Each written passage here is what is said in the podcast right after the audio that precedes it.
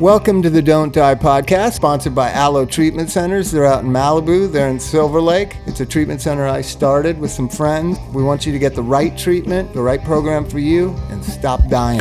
There it is, Chuck. Oh my goodness. Don't die, the message of the day, the message of the decade. You know, that's funny. Mike Mart was talking about technology, and it freaks me out to hear that intro and look at you and your mouth isn't moving. waiting, I'm waiting. Not, I'm not a. I'm a waiting to move it. so so here's an interesting thing about Don't Die. I I just I've been telling clients that for since I don't know, like the last seven, eight years for sure. Especially when they're leaving AMA.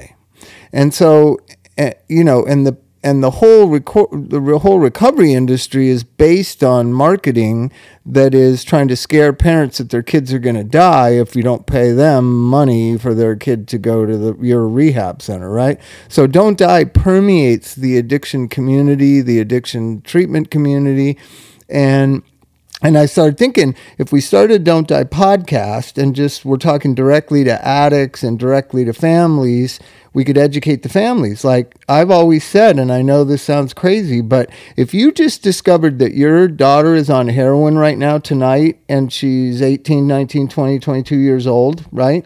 And she's been on heroin for a year, she is more likely to die if you send her to treatment that night than she is to die the stopping and starting is how they die. It certainly, t- it seems to take Until- a lot of people out. For sure, until the fentanyls came into the scene, right? But so, so what I thought was, we'll have this podcast, "Don't Die," and addicts will listen to it, and their parents will listen to it, and they start getting stop getting duped by all these sleazy recovery centers. When in fact, the audience for this "Don't Die" podcast is other treatment professionals that feel the same way as you and I, Chuck. yeah. I get letters from millions of people that listen, or you know, thousands of treatment professionals listen to it because they feel like we're the people on the front lines, and we're trying to get these kids to wise up, and and it doesn't seem it seems like we're throwing a cup of water into the ocean. It really does, and so we wanted Don't Die to spread. We've got the two guys that started the second chapter of Don't Die in Wisconsin. Don't Die Wisconsin. You guys there? I'm here. There you are, Patrick Hey, and Kevin. guys. I'm here. What's happening? I'm here, Kevin.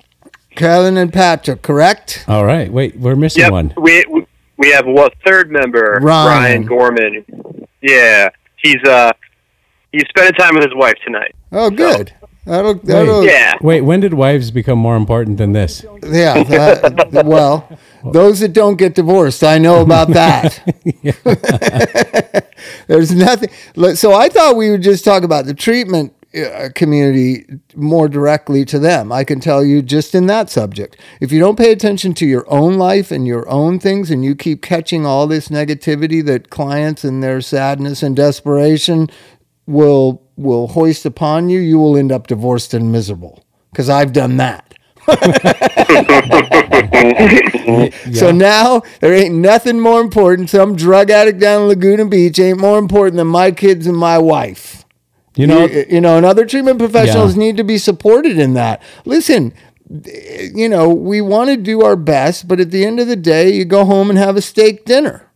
You, you know what I mean? Well, yeah, boundaries are super important, man. I, I, I, and every once in a while I lose them, and I got to recheck myself and say, like, obviously, joking about what's more important than wives. I mean, I never wanted to be an Alano Club hero who sat in the Alano Club for three meetings a day and didn't have a life, you know. And I, I've managed to get a life, and now I need to take care of that, you know. And Maintain it. Yeah. So you guys both, you guys are up in Wisconsin. You heard the don't our don't die podcast, and you wanted to do it yourself there for the kids there in Wisconsin, right? In Milwaukee. Is that Yeah. Uh, so we uh I think it was like your your guys' first episode or something like that, and I had been listening to listening to this life, Yeah. and then uh and then I think you guys you started Don't Die, and I checked it out, and I started sharing it with some of my friends, and Kevin and I were thinking about doing a podcast for a while, but never really did it. And then you guys came out with Don't Die, and I think in your first episode, I mean, this is addict thinking, but I think you said like steal it. Um, yeah, and use it. we kind of, yeah, and we kind of ran with it, and um, we, uh, We stole Kevin it. and I, yeah, we stole it, and we, uh, we talked to Ryan, and then we got it all going and everything, and then after we got it kind of almost up and running and recorded our first episode, then we decided to ask you guys if it was okay. That's fine. Um, so, this, so you got to understand. Most people don't know. Most people who meet me or, or I come in contact with, they just can't figure out where the fuck I'm coming from. And I'm coming from, I'm coming from the punk rock, indie rock world of 1978, 1979, 1980, 81, where you know it was this community of like, we just want to fucking smash everything down, right? We just want Fleetwood Mac to die. And it didn't matter. And it didn't matter who made the money or whose brand was more important. It wasn't this 21st century world that we live in where if I thought of Don't Die, that's a brand and I got to brand that and that's going to be my rehab's brand. I mean, you didn't patent it. I just I just don't give a fuck. I haven't had a lawyer since 2001. Like everybody says, "Oh, you got, you got to have your lawyer look at it." Like, no, I can read, and if it seems like it makes sense, I'll do it, and if it doesn't, I won't. And in the worst case scenario, you're going to sue me because you're from Orange County. Fuck you. like, you know what I mean? What do you So have I'm against a- Orange County and Fleetwood Mac, by the way? Uh, Die Fleetwood Mac. So I'm just trying to come across like I. It's an idea. Well, the only people that Orange I County's a well, problem. I, really, do you want to joke about it? I started I two know, I know, rehabs I in know, Orange I know. County. I, started two fucking rehabs in Orange County, and before you even talk about patient care, they've got their lawyers going to look over the the business agreement. I've never seen, and in LA, I started Alo. Me and Evan and Jared went to a smoothie place and said, "Let's do it." We've never had a legal contract between us. I fucking love you, Bob. You know what I mean? So I come from that world that you just, I had an idea. I'm a fucking retard. I won't be able to execute it very well, like Thelonious Monster. but, but Yeah, that was executed so fucking well. it was so awful. We were one of the best bands, and we just, we just were, we just floundered, right? But, but, but we inspired other bands that were very successful. That's the thing. So that's what I always think. I'm the guy that comes up with an idea and can't follow it through. We influenced some flounderers too, We- both ways, but like but- Whiskey Biscuit. Remember them, Whiskey Biscuit? Yeah, they were good flounderers, but there was other people like I won't mention that have told me that Thelonious Monster was very inspirational to them. So, so the me? idea is you guys go with it, and maybe you'll be the successes with the Don't Die thing because me, Mike, and Chuck are fucking lost. true. you have no idea how true that is. so how how is it going? You got people inspired to tell young people not to die. That's all basically the message is. Don't die while you're trying Yeah, to get sober. I feel I feel you know there's moments where I get inspired, Bob, and then you know like it was it December eighth, Patrick, when um, the Milwaukee medical examiner came out with um, eight overdose deaths in Milwaukee in 24 hour period, oh my and god! it just it it just fucking kills me. It's just like a slug to the gut. Is it the And, fentanyl? Is it um, fentanyl there, or is it just Yeah. what is it? Fentanyl. Yeah, you were talking on Yeah. the, on the Don't Die Wisconsin about how they were weren't even done processing the first ones when the second one started. They were just all rolling in, you know, all the reports. Well, yeah. that's the here's so and and uh, you know what's happening here. I just was dealing with it last week, and and it just came out the autopsy report on this YouTube rapper star Lil Peep. He had fentanyl and Xanax, and what they're finding is they're lacing these these pill places are lacing. They're mixing a little bit of fentanyl with a little bit of uh, diazepam and calling it Xanax. I mean, it's crazy what's going on. So we've got to inform the kids, like, listen, this ain't, this ain't, this is serious business. But I, I always understand that kids think they're bulletproof and it's never going to happen to them. A, B, millennials are a strange generation that don't care if it happens to them. And I mean, literally, really don't care whether they live or die because they've been brainwashed to believe that there's no hope and society's so fucked up and Trump and fucked up and you know it's amazing what technology has brought us. It's brainwashed a generation to think that there is no hope. And when you see the adults running around this country acting like they do you know sometimes i feel well, hopeless they- they're kind of telling the story to the kids, aren't they? Yeah, I mean, it's- they're uh, it's crazy. Like I always say, you know, liberal kids will come up to me and say these fucking Trump people. And I go, it's a bunch of old people. They're going to be dead in like eight years. Don't worry about it. This is your world. You're inheriting. You're 20. Fuck the old people. They're going to be gone. All these fucking miserable old people in Florida. Fuck them. They're going to be gone. Millennials rule will rule for the next 40 years. yeah, but then they're going to have their kids to deal with. Well, I've got some of those too. I, I, I cross generations. Yep. So, Me too. so Yeah. I, I don't know how to inspire them other than than from an antisocial perspective that I grew up in and that I still have, which is fuck it, have fun, live life, seize life by the throat and live it. And and I really believe it. I'm sure you guys have had that experience when you're. The big book says we we wear our sobriety like a loose, comfortable garment, right? That's how I live my life, and it's and it's got a punk rock "fuck you" sticker in the back. You know what I mean? Right. And We and are not a glum lot. we're not a glum lot. We can be a sardonic lot. Oh, nice word. Sorry, Well- Nick. Yeah, it doesn't say we can't be defiant either. yeah, but but the idea being that you're trying to inspire, and the only way I know how to inspire is who inspired me. That people that shared their ideas in their life and themselves. And so I try to share my ideas in my life and myself with my clients, and it seems to inspire some of them. Right? It does, don't you? Don't you find you've got some kids in Milwaukee that have caught on to your thing and are inspired, aren't they? Definitely. Kevin, go ahead. Yeah, yeah. So there, there are definitely a bunch of people who are listening to the to the podcast, are actually learning. Actually, I just I got a, a text message today from someone in Portland who's a friend of mine who, who grew up in Milwaukee who who listened to it and really got informed about like. Wait a second. How I look at the box on being a recovering human being, a person in recovery, I have to look at that differently because, like you said, Bob, the, the deaths are real and they're they're not getting less; they're getting more.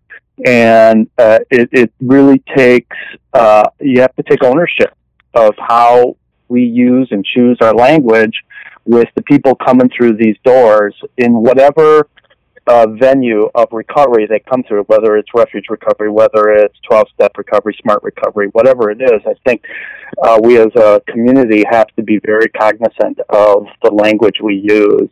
Um, and, and, and I think, you know, Patrick, you, you always say this, and it's just so brilliant. Like, why is my opinion more important than your life? Oh my God, yeah. Well, you know, the thing I started noticing, what inspired me about AA, and I started going to it in 1984, and I got sober in 1996. So that's a long time of going to something and failing at it, right? But I never felt like I was failing at it because the people were so cool to me. You know what I mean? They weren't they weren't judging me and telling I, me I wasn't doing it right. I swear to God, they were not. Because if they would have, I would have never gone Yeah. back for 12 years. You, you know what's funny? I just read a thing about that where this guy was saying, you and you just said it with the language. It's the language we use when you when we say, you know, maybe you need to go do some more research. We're telling somebody who already That's has mean. extremely low self esteem that they're not worth five minutes of your time.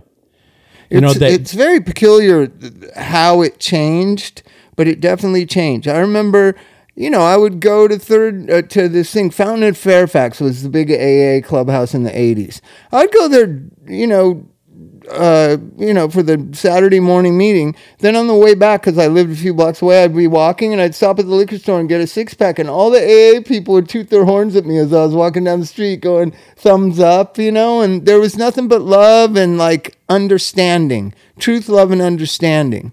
And then Right. fast forward 20 years, it's like, yeah, you know, when are you going to get it right? And you got to work the steps and all this kind of stuff. And that's why kids are so turned off by it.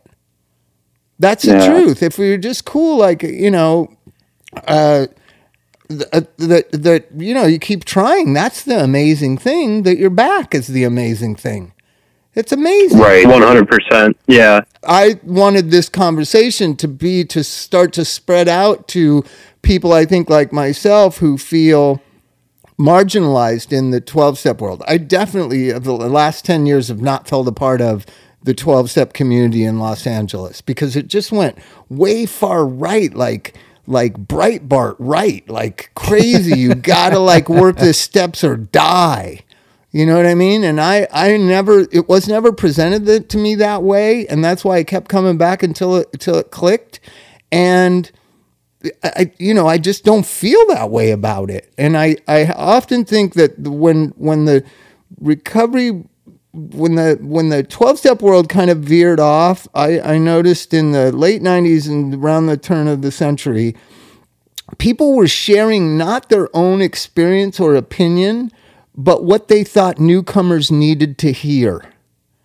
So all of a sudden we're just we're just saying things that we think new people need to hear. That that's not what the big book describes as what's supposed to go on. You're supposed to share your experience, strength and hope, not your opinion of what you think people want to hear. You know what I'm saying, Chuck? Yes, I, I hear that. No, I hear that totally. And that I hadn't thought about it. This is what I like about hanging out with you is you you crystallize things that I think but I hadn't really put into words yet. Okay, Kevin. so Kevin, you'll understand this because you've been around a long time. So I helped a friend of mine who I love, right? I'm not going to say his name, but I love him. He's a great guy. It was the biggest pain in the ass for a fucking year right? to the point where me and my other friend that were trying to help him, neither one of us wanted him to stay at our house, and he was going to treatment again that we were organizing for him to go for the third time in like five months. And right. and he was supposed to meet me at my map offices like at noon. He sh- calls my my cell phone at 8 p.m. and goes, "I'm here." I go, "Dude, you're like eight hours late." Right? So, so he goes, "What the fuck do you want? What do you want me to yeah. do? I got dropped off here. He's at uh, the office." So then I call my friend, who's less. He's more at an arm's distance with him, but he's paying for the guy's treatment. And I go, dude, he's over at the, by the map offices at the at the Vons. Will you go? What do you want to do? And he goes, he's not coming to my house again. and I go, dude. And I was, you know, I was, like I was working class counselor guy, right? And and so my friend said, well, take him to a hotel and call and call, and I'll put it on my credit card. So I went. I left my house in Echo Park, drove to Hollywood, picked this guy up, brought him to a Howard Johnson's, went through all the headache of them trusting me that the credit card was good, you know, but it was in a bad area of Hollywood and we get the guy in, and then dr- drive him to Palm Springs the next day to treatment. He leaves after four days, hmm. right? And then comes back and is on the run and then gets to court and then I t- go to court and deal with it. it. Just goes on and on and on. Like all four of us and all five of us have dealt with addicts, right? Right. I know ten, that story. Ten years, ten years later, I see him and he's in my our home group saying, you know, I just, you know, what happened with me is I I came here, I did anything Bob and so and so, I won't say the other guy's name who, you know, paid for the treatment. Bob, I came here and I did whatever Bob and so and so said. And I just went, What? you didn't do one thing we said, ever. And somehow the miracle of sobriety struck you. But and so I right. confronted him after me. I go, dude, do you not remember the Howard Johnson and driving you to Desert Hot Springs and you left and you came back and then you don't remember any of that? And he goes, No, I just think it, you know, it's for the newcomer, Bob. Oh, okay. you just come here and do whatever wow. people say. That's not, they're not going to relate to that. They're going to relate to I showed up, did as little as I could, avoided people, showed up late, left early, didn't take any direction, said, Sponsored, what the fuck? You know, don't tell me what to do, old man. No yeah. one tells me what to do. But but it just yeah. that's that defines to me it crystallizes this thing of what the newcomer needs to hear. They need to hear your story cuz they're the same asshole right now that you were 10 years ago and now you're not. That's what they need right. to hear. Mm-hmm. Right? So Absolutely. so Absolutely. I get I get really passionate about it, and I think, you know, really? I really do because I think that millennials are the same as anybody else. They're looking for meaning and and a solution to the existential angst of life, and twelve steps are it. But they're being prevented from experiencing them by how they're presented to them. You know, I deal with millennials every day. They never want to go to 12 step world because of that. Because everything is geared towards them. They have to get do this, they have to do that. And you know, I don't, you know, I, I- I don't think I w- could have gotten sober in a in a in a 21st century world. You know, and unfortunately, it seems that the game has changed a little bit. It's so toxic. You know, we used to say, well, you know what? If if what we say drives them out, you know, dope and booze will run them back in. But they don't run back in as often. It's like one of the guys I work with. He goes, he goes for 18 years. I shot dope and never overdosed once. Well, these kids are shooting for 18 months and they've overdosed 10 times Yeah. because it's a different game. So yeah, if we run them out, that might be the only opportunity they had. And I don't want to be the guy that puts them back out there ever. That's been my goal for the last few years. That's my the way my sponsor does things. It's like we, I'm not going to be the one who goes, "Here's five bucks, go get it on." So I have a solution. It's in the first 164 pages of Alcoholics Anonymous. I suggest all people with 18 years sobriety read it again. I suggest people with 18 hours sobriety re- read it.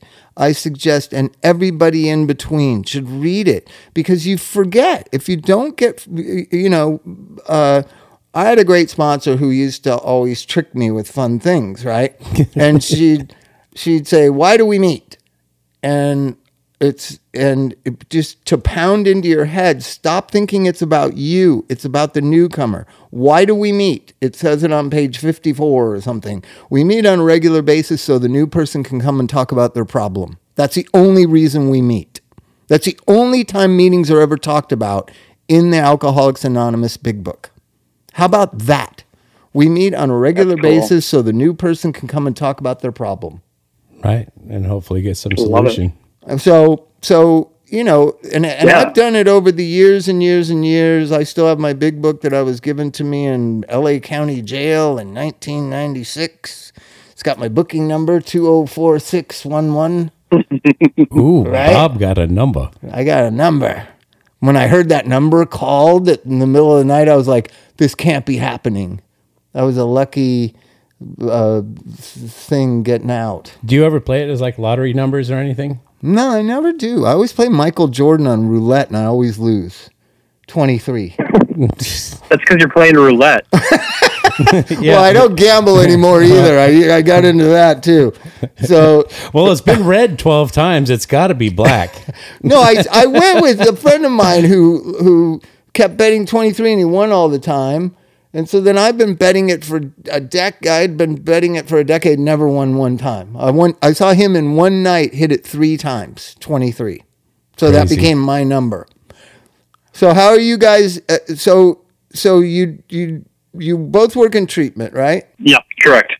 And and do you see do you see two problems in treatment that we see out here and I wonder if you have it there. So the grown adults that were traditionally the recovery market, the recovery clientele, the Hazelden. When I went to Hazelden, I always say I was 27, I was the youngest person in my unit. How about that? 27, mm-hmm. right? And so the adults don't want to be in with the kids. The kids don't want to be there at all. So you got a rehab that nobody wants to be in. and I liked being in rehab when I was in rehab back in the day. I liked it. I think the kids like it because they know that they've got the upper hand and they call the shots. You know, we Yeah, but they're still being prevented from having sex and being on YouTube and Facebook. And Mm-hmm. if it's a good rehab, they're prevented from Right. being on YouTube and you porn and fucking everything Yeah. else. Right? be good or be good at it, kids. As we've gone through, you guys go through this problem with whether they can have their phones or not. It's been a, a revolving door that I can't figure out. Like, do, do you have Patrick. phones at the rehabs there? Patrick, do you want to talk about that? Yeah, sure. So I we work at an outpatient, right? So we're not we're, we're not inpatient. Um, I know like uh the the inpatients around us, it most of the time it's no phones, but then you hear about phones all the time. In the outpatient world, we we try our best to to say no phones in group. Um, we've done I've done things like where turn your phone in before we start. Yeah, a little basket. Yeah, And that's a good yeah, and then It's not good when somebody one- claims that you lo- they you lost their iPhone and you owe them eight hundred dollars. I can guarantee you, I've been in that boat. exactly, exactly. Um, what I what, one time what I did was uh, when we weren't collecting them, uh, this person was using their phone, and um, I kind of went like old school, like my dad would have done. Is I said that he could keep his phone, but everybody else had to give me theirs. So I kind of oh, that's a good one. putted them, yeah, put pitted them all against each other. Um, but yeah, I mean, it, we do our best to keep them off the phones, but um, Well, I, I understand that a phones are phones are you know it's not it's not flip phones. Phones are a part of all of our lives. So I've tried different things. If clients can't have because the staff will always say at Alo, well, you know, they're on their phones. We shouldn't have their phones. Why do they have their phones? I said, okay, let's none of us have our phones. If clients can't have their phones, Right. let's staff not have their phones either. Oh, that didn't go over so well. I think it's a great idea for during Right, for right. during groups. That's a great idea. I don't. That's why I bring a watch in so I can keep track of the time. I don't bring my phone in so it doesn't vibrate. It doesn't. You don't see the flashing light. None of that is distracting. I keep it in my office, and uh, I like it just because I feel like I'm kind of on their team for that minute. And I go, hey, I don't have my phone either. But the other other staff members have their phones. I Yeah, mean, and that, that's annoying. I just find it I find it hypocritical. If the if the if the facilitator can be looking at their phone, why can't the client? Nobody's that important that they can't be gotten a hold of for an hour. Listen, so so I've started using the phone as a as a tool, right? So I allow the clients to have the phones, and let's talk about phones and f- talk about what what it is that that why they're so attached to it. Because I think it is a huge issue in our society. Technology, like go anywhere. I'm guilty of it myself. If I want my kids to calm down in a restaurant, like I did last night, you just give them your phones, right? Yep. Look at Yeah. pictures. rather than at- teach them how to be in a restaurant. you know what I mean? and so then we wonder because I have a two year old, almost two and seven. And then they, we wonder why, when they're 18, 19, they get to our rehab, they don't know how to behave at dinner because because none of us got taught. They they're not being taught. Like, hey, we're in a restaurant. Knock it off. You know what I mean? I think that's another job, another job, another job of ours in, in, in that group setting too. Is I mean, a lot of times these kids per se, they they have no idea. They've never been taught that that's rude or disrespectful. They or never have. They don't see it as rude. That needs to be addressed. Exactly. Exactly. Well, you know that there hasn't been, and I used to joke about it uh, probably ten years ago when phones started getting way more prevalent in my life because I wasn't a fan of cell phones or compact discs or anything new. Once I get comfortable with old technology, I'm there. But the the idea of there's never been a phone etiquette site that you can go to and say, ask a question. You know, people put their phones on the table, and I find that to be aggressive and almost bothersome when I'm if I'm going to sit down with someone, I don't want to see their phone. I want to be I want to be in that minute in that fi- You're gonna you're gonna be awfully lonely, Chuck. it works. It works with the with, with the people I know, but I mean, the idea being how, how, they don't know you're talking to somebody and they go just a second, got to get this. Well, you know what? I got to leave. well, no, th- Yeah. and and so that's why I always think check yourself and then and then look at the new people or then look at your clients. This constant ongoing um, monitoring of my own self and my own countertransference and my own feelings and my own behavior. And then and then my then switch gears and look at what is my job here. So my job at rehab center these days is to help the helpable and be cool to the to the unsurrendered. I, I concluded that years ago like my only and you know who the people are. They come up to you after group and they have they want to talk about things and they're talking about deep things and meaningful things instead of like what rule or what time are we going to eat or what's going on this weekend all the all the technical questions that the unsurrendered have right? Or i want to talk to you because i was promised my own room and now i have a roommate all that stuff. I just be cool to those people I don't be rude to them. I don't Right. browbeat them. I just be cool and answer their questions and then focus on the people who are really asking, like, what does it mean to be constitutionally incapable of being honest? What does it mean? Right? I had a great experience with this old friend of mine that had was probably the second worst addict situation I've ever seen in my life. Maybe the first, and I think everybody knows who the first is, John Frusciante, but but this was a close second, right? And he's in my treatment center and he doesn't say anything. He can't even really talk for the first month. And and he and he's like you know, he's been living like a wild animal drug addict with unlimited resources for a, more than a decade. And at the end of this one group, he raised his hand like he was in eighth grade because he had never talked in the whole time he'd been there. And I said, Do you want to say something? And he goes, No, I want to talk to you afterwards. And I was like, Okay. Mm-hmm. and he comes up and he goes, You know what I realize now? And I said, What? And he goes, You know what the worst thing for a drug addict is? And I was like, jail? And he got, because he had just gotten out of jail. And I said, and I said, jail? And he said, no, no, no, no. Unlimited resources.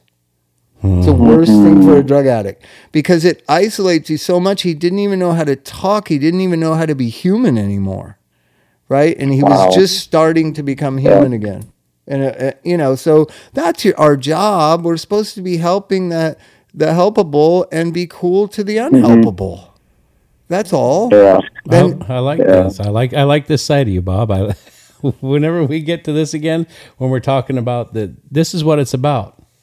That's what it comes down to. I mean, how are we going to make the biggest impact? There's by so telling people what we think we need, they need to hear, or by listening to the people and giving them the information they're asking for as honestly as possible. and then the the sad thing with that friend of mine is he did great for three months. It was like a transformation that no one had seen. And then a young gal came into the RTC program. And I saw Yeah. him Oh, boy. cozying up to her, and I w- and I love this guy. We lived together in the mid '80s, and I I went. I said, "Come to my office." And we sat there. I go, dude, you can't do this. You're gonna die. You don't understand. I, you gotta trust me on this. You can't. He goes, dude, do you know how long it's been since I've had sex? Yeah. it had been like ten years since he had had sex. Wow. And I was like, oh my God. Well, you're choosing between that and, like, I'm telling you, it's going to end disastrously. There'll be a time and place for that. But he just couldn't, he couldn't, he couldn't. He's still alive now, but he couldn't, you know, that sex drive pops back up. And I think we all need to be aware of that. You know what I mean? That's that's such a multiple edged sword too, because it's about there's so much more involved than just sex. It's that's such a weird. I watched that take so many people so quick. It's such a big deal. It it it mm-hmm. fills so many holes. I hate that. Bad, way to say it, but it, but it, did you see, did you plan to say that? no, but it does. It fills it fills the Wow, needing. Chuck. Sorry. Oh my God, Chuck. We just veered off into Howard Stern territory. Oh, well, This is about life and death issues. This isn't promoting a new movie.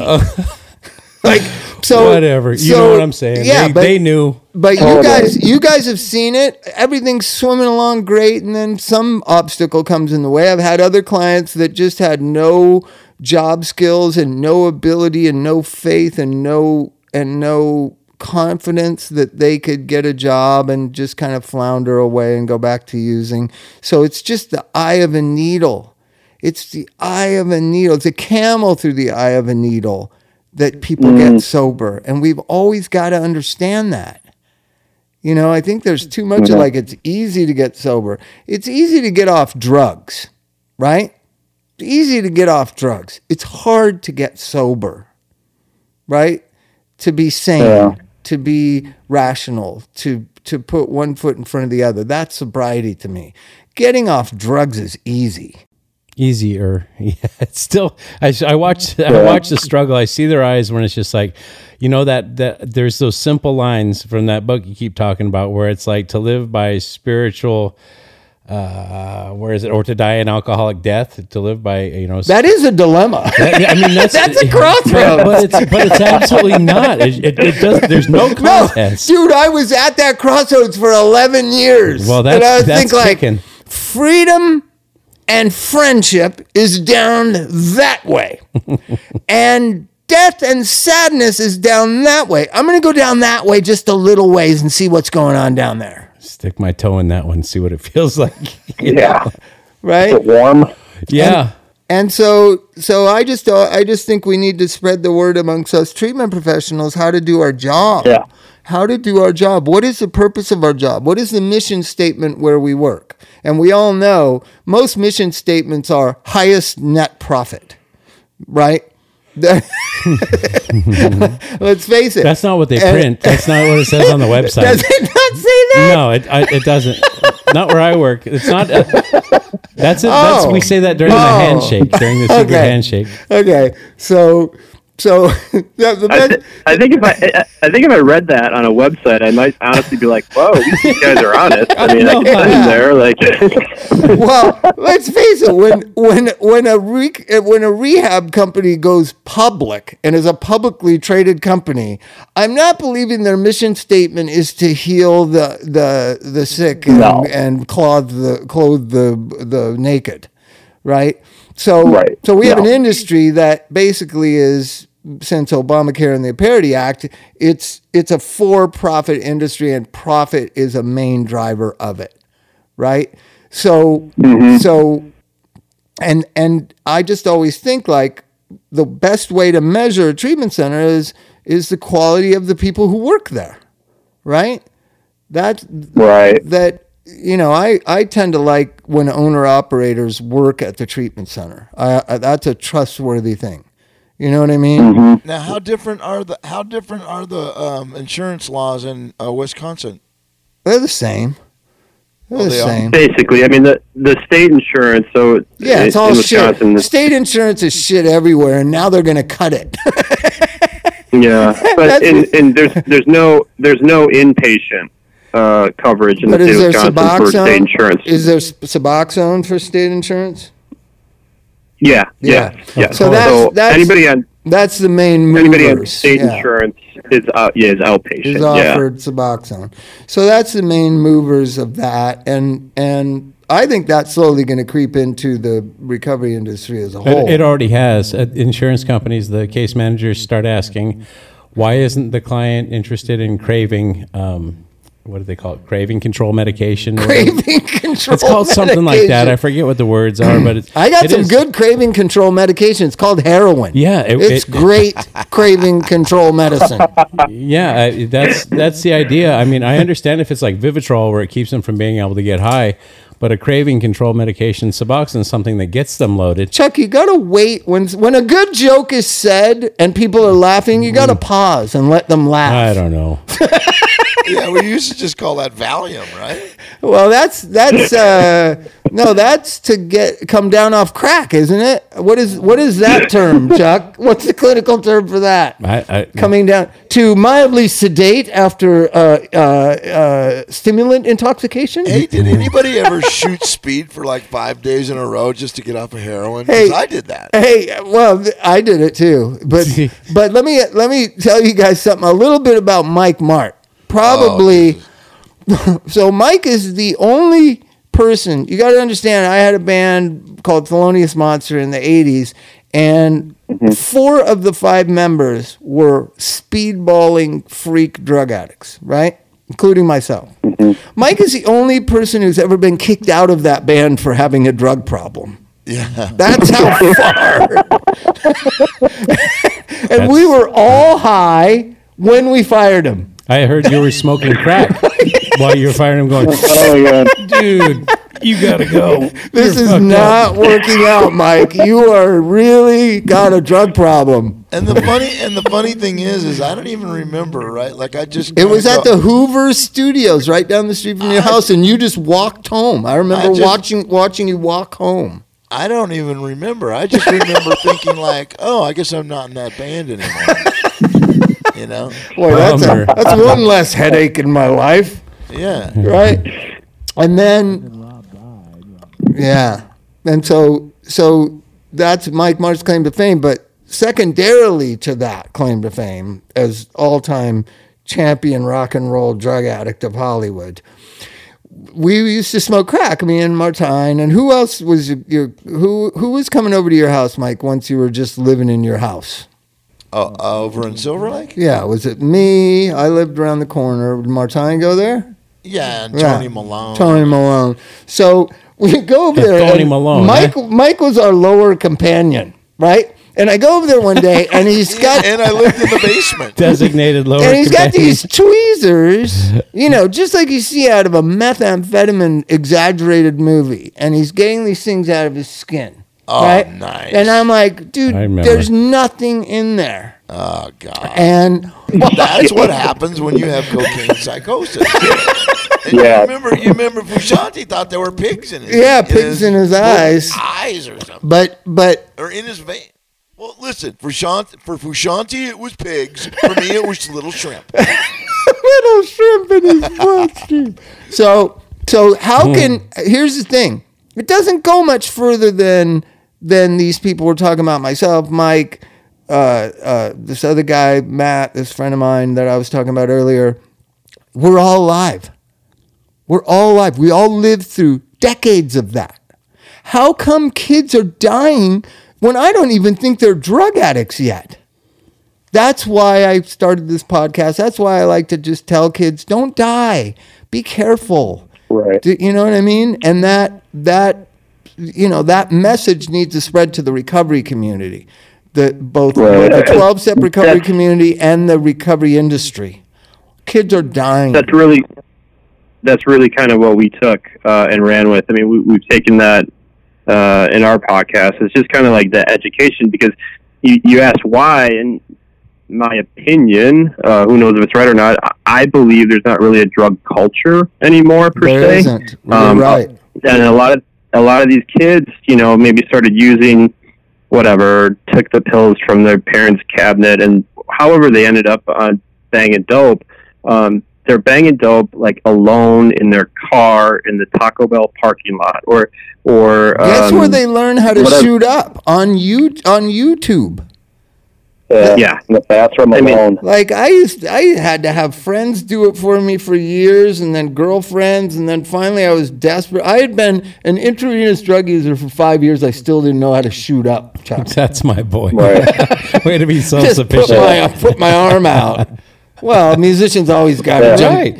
junky girlfriend too. and and Bob, you, Bob, you talked about it earlier. I mean, I think a lot of the deaths happen like when there's a return to use. I mean, uh, the fentanyl thing has thrown a big wrench in the gears. I mean, people, you never know what you're getting, and especially in our community. I mean, there's way like last week we had eight go in one night. I mean, there's waves of that where um, they'll something will come in and, and we'll we'll lose like anywhere from like three to you know eight people in a night um, and they're falling out and I think a lot of it happens from that introduction of fentanyl and um, but a lot of it happens I think either when there's a return to use you know when there is some clean time and they lose that tolerance um, and they come back and there's shame involved There's shame. and, Well, they're I, using a I- little but l- listen to this though. When you return to use, having just been out of rehab, you usually use by yourself, right? The kids usually Right, they're- exactly. They're, used Yeah. to using by themselves, so they use by themselves, not knowing how dangerous it is. They're usually lying to their parents. So many kids uh, uh, just out of rehab have been discovered dead in their parents' home. I can't tell you Yeah. so we share a responsibility in this and I, and I think that to say that we don't is a sin it's a sin Right. right that you know Well, Absolutely. and we we know that that how many percent of them are going to return to use. Like 90 I would love for everyone. percent I mean, we we have a duty to, to, to inform them and tell them about, uh, for lack of a better term, safe use. You know, that's a that's I think that's part of our job. I know I mean, if I know that nine, upon nine not that's frowned upon yeah, and and why is it frowned upon? I Well- liability. I don't know. They're scared of it. What you guys tell me? You're smarter well, than me. no, because because it's a hold on, it, because it's a for-profit industry that is very focused on profit, and to say that you're why do no websites say what their success rate is right i don't mind saying we have a 10% success rate i don't mind saying that that's good i know many treatment centers have a 0% rate right so Right. traditionally drug addiction is a multiplex it's a multi-layered problem that you know just think about it. What other beha- what other human behavior uh, do people get so obsessed with that they would do anything for? Debase themselves, harm their children, uh, rob, Give, steal, give up everything. give Yeah, up everything, for it's opiates. It's opiates. And and for decades the the federal government and the public consciousness as a whole held that it is so dangerous this drug this pandora's box heroin is so dangerous that we did a good job of keeping a lid on it that only 3% of the population ever indulged in that.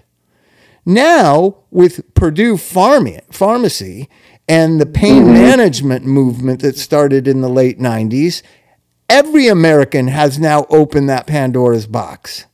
Every. I, I, I guarantee you, there isn't an American uh, that has not at one time or another experienced opiate intoxication. The American public has now been exposed to opiates so that soccer moms and lawyers and doctors and people that would always have steered clear of that drug have now been given to the given it to them by Walgreens and CVS. Right? So it looks safe. Right. It looks sanitized. It looks the same as as other safer medications, right? And so once you open that box, I mean, I always say that you know, no matter how good my life gets, it's still probably just equal to being really good and high on heroin. I talked to some 20 year olds who smoke fentanyl patches on foil, and there's no smoke, there's just fumes. And yeah, and it, he said it feels like you get nothing, and then bam, you're just fucking high as a motherfucker. Yeah, they used to suck on them. Well, that's scary. They squeeze the juice out. Yeah. It's like, it's Well, like- hey, edit like- that out. Don't be telling kids how to do this. no, it's like hand sanitizer, right? It looks like hand sanitizer. They drink that too. Yeah, it, you know, uh, Kevin. I think. Uh, uh, so you you've been around it now a long time, right? Yes. So so don't you see the the how lacking in danger people feel about heroin and about opioids in general? I mean, I the first time I did heroin, I was 19.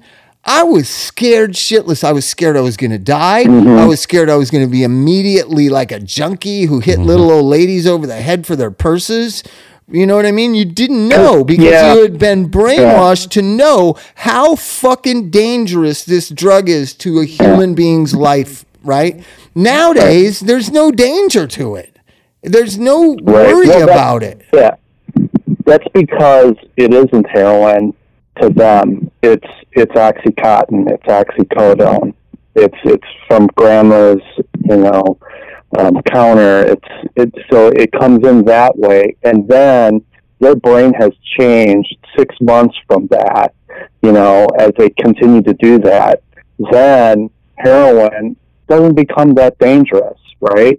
And I'm with you. I mean, the first time I I I used a needle and banged dope, I was a sophomore in high school. And I was in the inner city, and you know, I had seven people around me when I did it. Yeah. So when I And when I use the when I needle. fell, yes, probably. Um, and when I fell, I mean, there were people there, you know, for me. Um, but uh, people, like you said, people aren't doing that. There isn't. So that culture is not there. Like you said, they're learning on YouTube. They're they're using alone. They're using in the bathroom alone.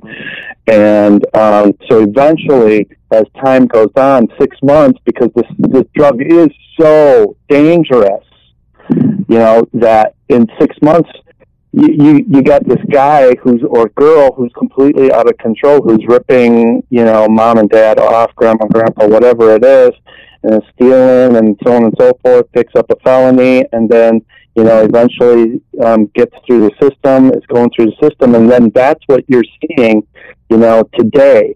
And then, yeah, you'll have a mom or or or a dad who maybe have has had an injury, and but they got into it through OxyContin.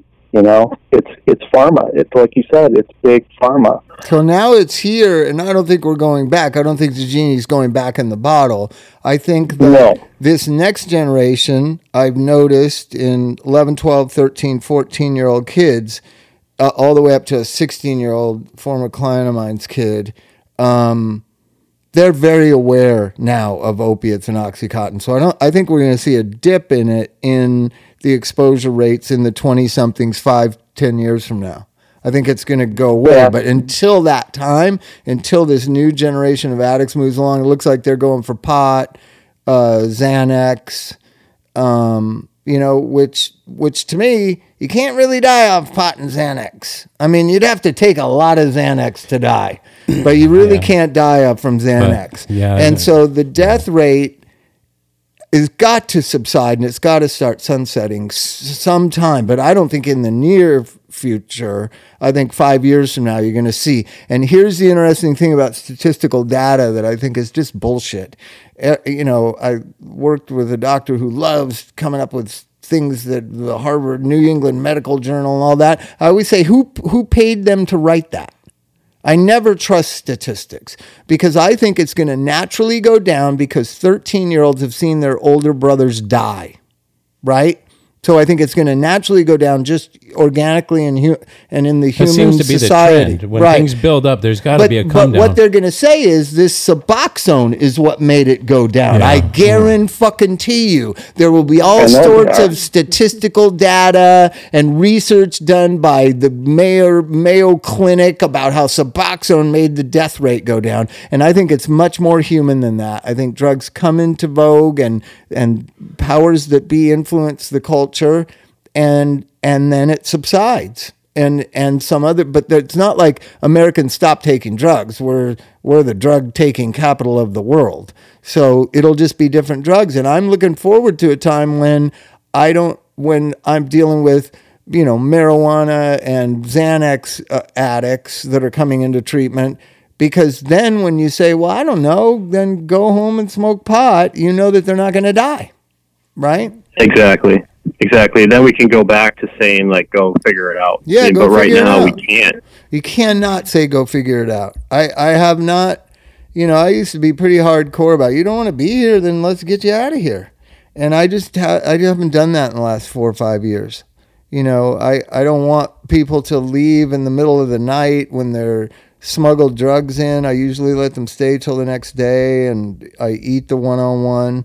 You know, you guys know what I'm talking about. So, Yeah, so if exactly, If exactly. person in our, our outpatient uses, it's a Alo policy they don't get kicked out we absorb the cost of watching them and monitoring them overnight until all staff is there the next day and we can place the person somewhere or talk to their family or whatever the the the the hardcore programs and the for-profit programs are just get them out. It's not our responsibility. We need to discharge Yeah. them. I was I was at Alo for eight hours two two Thursdays ago, trying to make sure that this kid got to a place safely.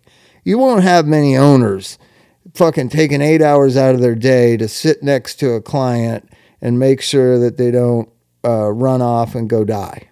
You just won't. Right. And so I hope there's places in Milwaukee where you guys are. It sounds like you you guys are that. But you know, Right. I'm here to make a difference. I you know, money is money. Yeah. I, I never understand Yeah. money, you guys. I really don't. Like I I got enough money. I, I mean, I don't know what set for life is. I was talking to a friend of mine who was talking about set for life and a friend of ours lost his job over a sexual harassment thing and we were like we both agreed he's set for life but he may not think he's set for life. you know what I mean? But I mean, I I don't get the the the bloodthirsty uh, need for millions of dollars. I never have understood that. Like just enough to take care of your family and be comfortable and go to Disneyland. What more do you fucking need? You know what I mean? Right. Well, you know, Disneyland and uh, food and stuff. That's it, really. It's 140 a month. It's 140 a month to go to Disneyland anytime you want. no, but you you guys know what I'm saying, and I'm sure that there's there's different types of owners there. There's owners that are driving those Mercedes Benz fancy cars, and then there's guys that are guys or gals that them. are huh? You've got them there in Milwaukee, right? Or outside? Oh yeah, we do. But I mean, Patrick and I work for a guy who feels that it's very important that you know that he sends someone like Patrick and myself uh, many, many times uh, to go um, and hang with the dude, like you said, um, because he doesn't want him to die. Um, so It's the right thing you know, to do. There are the people. Yeah, right. Um, so there are the people here as well that want to do the right thing for the right Oh, reasons and not. Yeah, definitely. That are in this industry, you know, and and want to do, you know, and save people's, you know, quote unquote their life, give them a chance to save their own life. Really. Yeah. I know we're running out of time, but I just want to get this out there, Bob. Um, about so um, what eight years? Yeah, eight years. I, heard- I Yeah. this story, and it just makes me embarrassed. But I love that. Well, yeah, go ahead and then- say. Then just shut up and listen and take the compliment.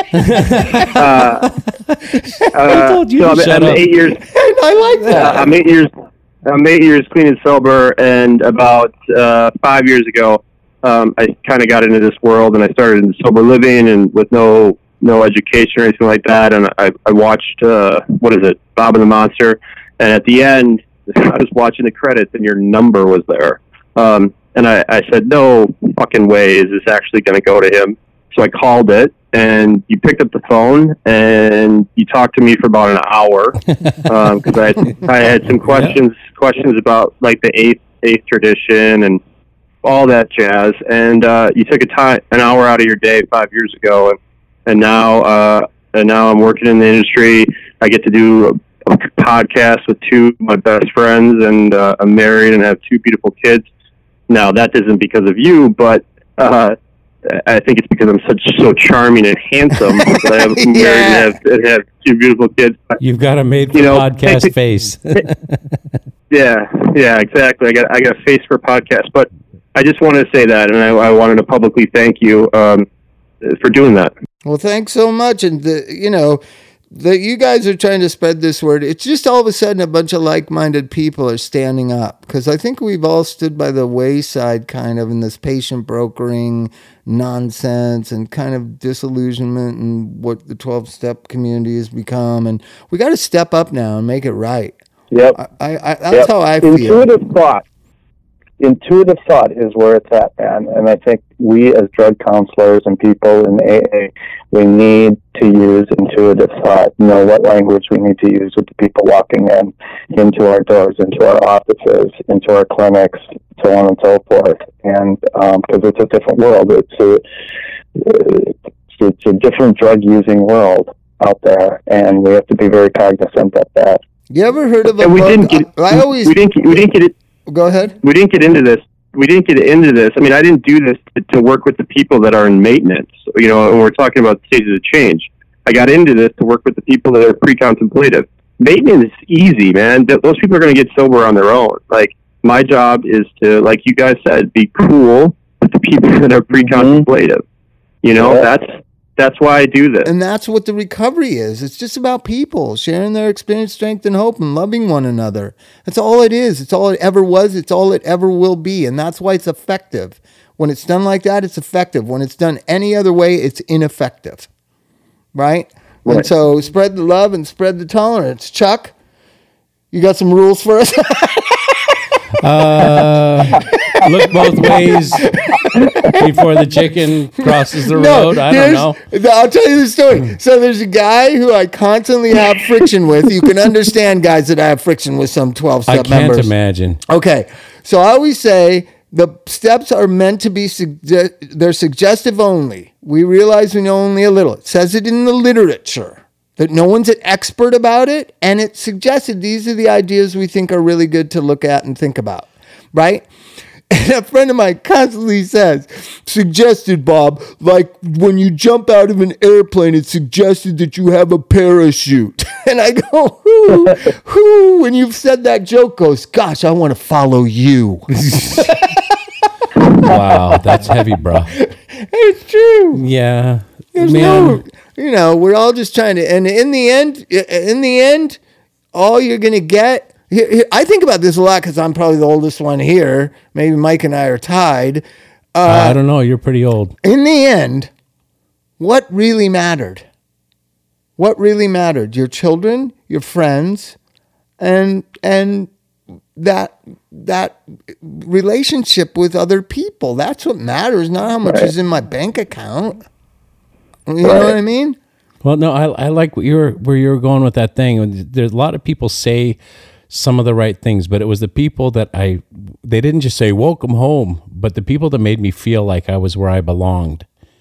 Uh, not by saying, not by giving me bumper stickers, not by giving me reading out of a book and not telling me what I needed to do or how I needed to do it, but the people that said, you know what, you're all right because today you're not getting loaded. I always tell out. I always tell out. people that are relapsing and coming back, it's going to be all right, and I hug them and tell them it's going to be all right, right? And they years later, they always come back to me and go, "How did you know it was going to be all right?" And I go, "Well, I didn't say what all right means." right? I didn't mean that you were going to get sober because that's not up to me. But I, you know, that reassuring thing, it's going to be all right. You're safe. You're cool. Everything's okay. Everything's okay. We tend to try to connect everything, right? I was just mostly, com- I'm always just mostly commenting, you're here now, you're safe now, you're living in love now, I love you, it's okay. I'm not saying you're going to get sober and like everything's going to work out right and you're going to walk through the raindrops, but everybody who gets sober always thinks I'm saying that. I'm That's good. That might be the hope they need. Let them think it. It's going to be okay. All right, you guys. See you later. Thanks. Watch, listen to the Don't Die Wisconsin podcast. I'm sure Michael posted on there somewhere. And we'll see you guys. I'll be up in Milwaukee to see that Greek freak sooner or later. Well, yeah, all What's that? What's a Greek freak? you Thanks, don't guys. know sports. You're a punk rocker. He's, uh, did you see the dunk he had the other night over top of of uh, uh, Gobert in Utah? Did you see that? It was a monster. It was monstrous. And I said to my wife, there is nobody like that since Magic Johnson. Everybody gets compared to Magic Johnson. He is Magic Johnson.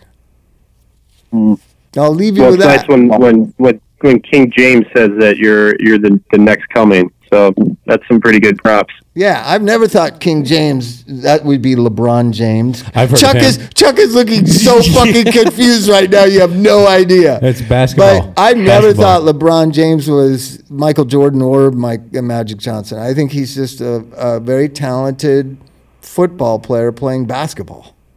Right?